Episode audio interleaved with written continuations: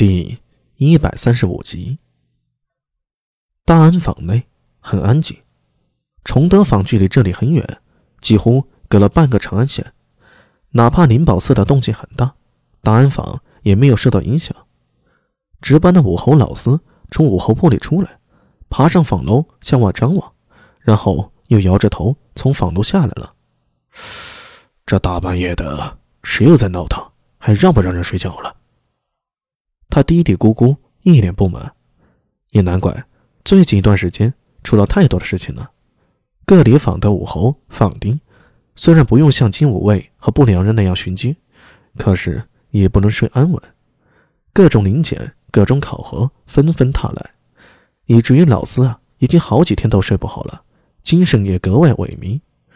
他走到十字街口，向前后左右看了几眼，确定没什么情况后，又拖着身子。返回了武侯铺，老四进入武侯铺不久，苏大为就踉踉跄跄地走到了十字街。他辨认了一下方向，朝着大安坊的西南角走去。很快，他就看到一条河渠，在河渠的旁边，一座已经废弃了很久的酒肆，静悄悄地伫立在那里。远远看去啊，冷冷清清的。吕家酒肆，苏大为一阵咳嗽，脚下加快了速度。吕家酒肆在吕掌柜死后已经被闲置了近两个月了。之前大安坊的坊镇想把这里卖出去，但是没想到后来狄仁杰带人从这里搜出了赃物，把酒肆彻底查封了，也令坊镇的如意算盘落空了。这里被彻底的废弃了，酒肆的外墙倒塌了一半，门窗也倾倒在地上，月光洒落在废墟上。当苏大伟一只脚迈进了酒肆的大门时，就听到里面传来了一声猫叫，几只流浪猫刷刷的跑出来，眨眼间就消失无踪了。苏大伟站在门口松了口气，他想要回通善坊，却有些困难。最重要的是啊，他害怕明真会跟踪他，到时候就会暴露了明空和狄仁杰。之所以选择来吕家酒肆，还有一个重要的原因就是，苏大为知道酒肆里面有一个秘密的地窖。加上九四之前死过人，后来又被查封了，以至于平时无人会来这里的。摸黑进入后院，在柴房旁边找到了地窖的入口。苏大为伸手把地窖上的盖子挪开，不过在他挪开盖子那一刹，突然激灵了一个寒颤。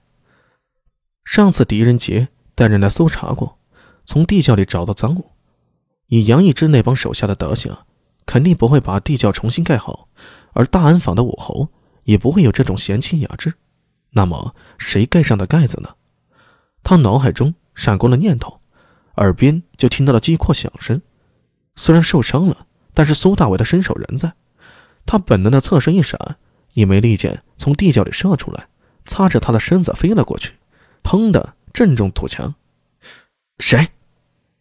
苏大为下意识的想要拔刀，却想到他的刀已经在灵宝寺断了。不仅是刀，还有那具手弩也遗落在灵宝寺了。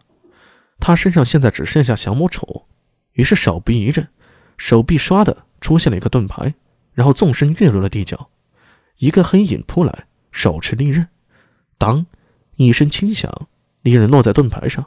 苏大为探手一把抓住来人的手腕，施展擒拿技，一下子就把来人给按在地上，盾牌压在那人身上。苏大为厉声喝问道。你是谁？放开我！放开我！听声音是个女孩。苏大为眉头一蹙，手上随之用力，他从那女孩手里夺下了匕首，拿开了盾牌，把匕首贴在女孩的脖子上。别动，否则刀枪无眼。那女孩立刻停止了挣扎。苏大为侧耳听着外面没有什么动静，他松了口气，起身收起盾牌。慢慢起来，老实点儿。女孩很听话，缓缓地从地上爬了起来。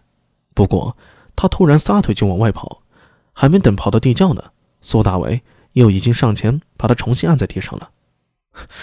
再警告你啊，再乱来我就不客气了。好，我不跑，我不跑。真不跑了？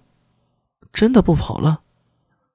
你要是再敢跑，我就看你跑得快，还是我手里的刀快。说着，苏大伟再次放开女孩，甩手唰的掷出了匕首。那匕首划出一道寒光，砰的正中地窖口的木板，匕首没入木板，刀柄颤动不停。苏大伟走过去，把匕首拔了下来，然后一只手抓住旁边的盖子，用力一拉，把盖子给盖上。地窖里顿时漆黑一片。有火吗？呃，有。女孩不敢再乱来了，颤声回答：“点上。”那女孩答应一声，摸黑走到墙角。地窖里虽很黑，但苏大伟却能看得很清楚。